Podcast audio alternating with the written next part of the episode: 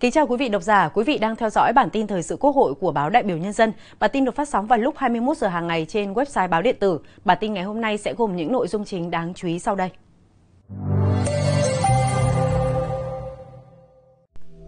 Tiếp tục phiên họp thứ 26 của Ủy ban Thường vụ Quốc hội. Tổng thư ký Quốc hội Bùi Văn Cường dự lễ kết nạp đảng viên vụ thư ký. Đoàn giám sát của Quốc hội về 3 chương trình mục tiêu quốc gia họp phiên thứ 6 và một số nội dung quan trọng khác. Sau đây là nội dung chi tiết.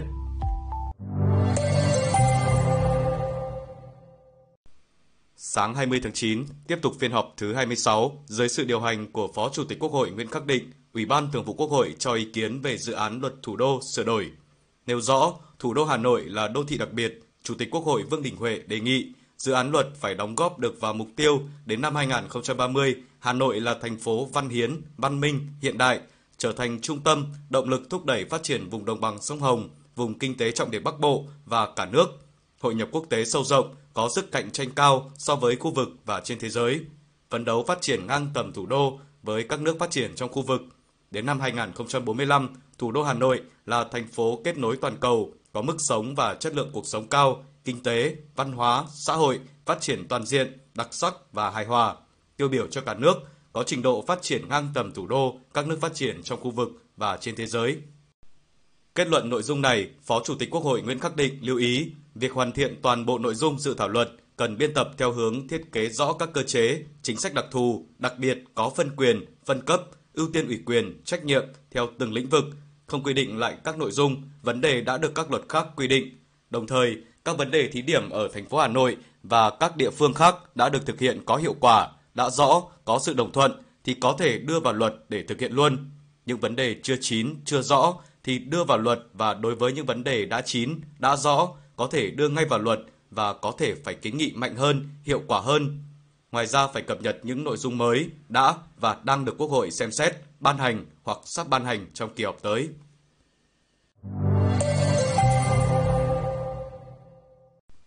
Tiếp đó, dưới sự điều hành của Phó Chủ tịch Thường trực Quốc hội Trần Thanh Mẫn, Ủy ban Thường vụ Quốc hội cho ý kiến về dự án luật bảo hiểm xã hội sửa đổi. Thường trực Ủy ban đã bàn thảo cho ý kiến về các nội dung, đánh giá kỹ tác động quy định trợ cấp hưu trí xã hội đối với ngân sách, cân nhắc kỹ lưỡng việc sửa đổi, bổ sung về hưởng bảo hiểm xã hội một lần. Chủ tịch Quốc hội Vương Đình Huệ cho rằng bổ sung quy định trợ cấp hưu trí xã hội để hình thành bảo hiểm xã hội đa tầng nhằm cụ thể hóa tinh thần theo nghị quyết của Trung ương, do đó sẽ phải điều chỉnh lại quy định trong luật người cao tuổi. Chủ tịch Quốc hội đề nghị cần nghiên cứu thêm có nên đặt vấn đề sửa đổi một khoản hay điều nào của luật người cao tuổi trong dự thảo luật bảo hiểm xã hội sửa đổi lần này hay không để bảo đảm tính tương thích giữa hai luật. Kết luận nội dung này, Phó Chủ tịch Thường trực Quốc hội Trần Thanh Mẫn đề nghị Chính phủ tiếp tục nghiên cứu để hoàn thiện dự án luật cũng như các văn bản để trình Quốc hội xem xét tại kỳ họp thứ 6 tới đây. Ủy ban xã hội tiếp tục chủ trì tổ chức tọa đàm, hội thảo, hội nghị lấy ý kiến rộng rãi về dự thảo luật nhằm nắm bắt dư luận xã hội, hoàn thiện báo cáo thẩm tra chính Quốc hội với chất lượng cao nhất. Chiều cùng ngày, dưới sự điều hành của Phó Chủ tịch Quốc hội Nguyễn Đức Hải, Ủy ban Thường vụ Quốc hội đã cho ý kiến về việc tiếp thu, giải trình, chỉnh lý dự án luật các tổ chức tín dụng sửa đổi. Kết luận nội dung này, Phó Chủ tịch Quốc hội Nguyễn Đức Hải nhấn mạnh cần ra soát kỹ lưỡng, thận trọng, đánh giá tác động đầy đủ, nhất là các chính sách mới và bảo đảm đồng bộ với các luật có liên quan, phù hợp với thông lệ quốc tế. Đồng thời đề nghị hoàn thiện một chương trình quy định về tài chính, hạch toán, báo cáo để bảo đảm minh bạch, hiệu quả quản lý, giám sát hoạt động của tổ chức tín dụng, nghiên cứu luật hóa tối đa các quy định về dự thu, về lãi, doanh thu, chi phí, lợi nhuận, trích lập các quỹ để bảo đảm phản ánh đúng thực trạng tài chính của các tổ chức tín dụng.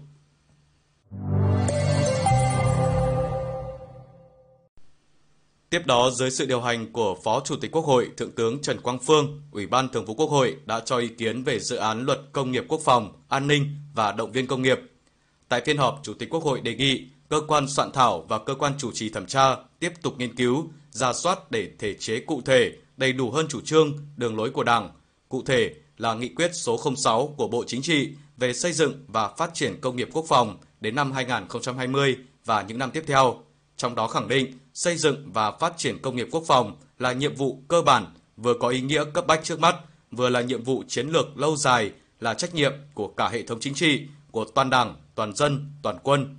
Kết luận nội dung này, Phó Chủ tịch Quốc hội Trần Quang Phương đề nghị Chính phủ chỉ đạo ban soạn thảo nghiên cứu phối hợp với các bộ ngành, nhất là Bộ Kế hoạch và Đầu tư, Bộ Tài chính để tiếp thu các ý kiến tại phiên họp, hoàn thiện dự án luật và báo cáo dự kiến tiếp thu giải trình gửi Ủy ban Quốc phòng và An ninh thẩm tra chính thức trước khi trình Quốc hội tại kỳ họp thứ 6 tới.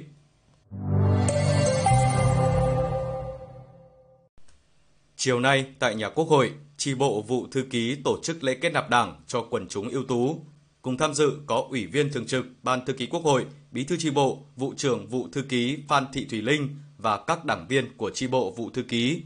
Sau phần nghi thức, Tổng Thư ký Quốc hội Bùi Văn Cường đã trao quyết định kết nạp đảng viên, chúc mừng quần chúng Nguyễn Tiến Thịnh vinh dự được kết nạp và trở thành đảng viên Đảng Cộng sản Việt Nam.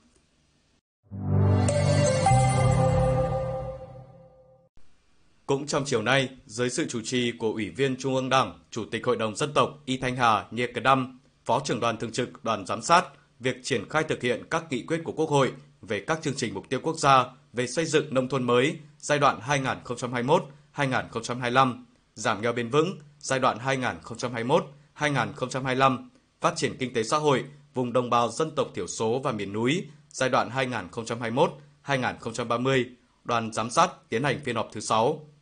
Kết luận phiên họp, Chủ tịch Hội đồng Dân tộc Y Thanh Hà Nghê Cờ Đăm ghi nhận và đánh giá cao tinh thần, trách nhiệm của các thành viên đoàn giám sát, nêu rõ các phát biểu đã đi đúng trọng tâm, trọng điểm, tạo được sự đồng thuận về nhận thức, trách nhiệm, thể hiện rõ quan điểm Quốc hội đồng hành với chính phủ để đẩy nhanh tiến độ giải quyết, tháo gỡ các khó khăn, vướng mắc việc triển khai thực hiện các chương trình.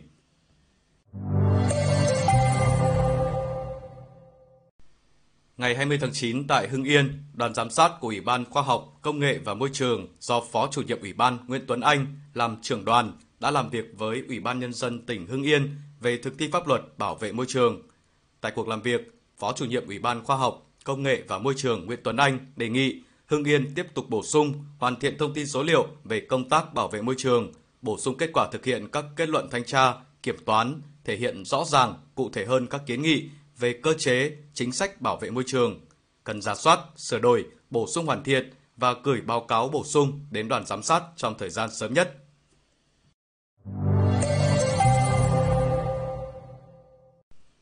Cùng ngày, tại nhà Quốc hội đã diễn ra phiên họp thứ nhất Ban soạn thảo dự án luật chuyển đổi giới tính và công bố nghị quyết thành lập Ban soạn thảo dự án luật.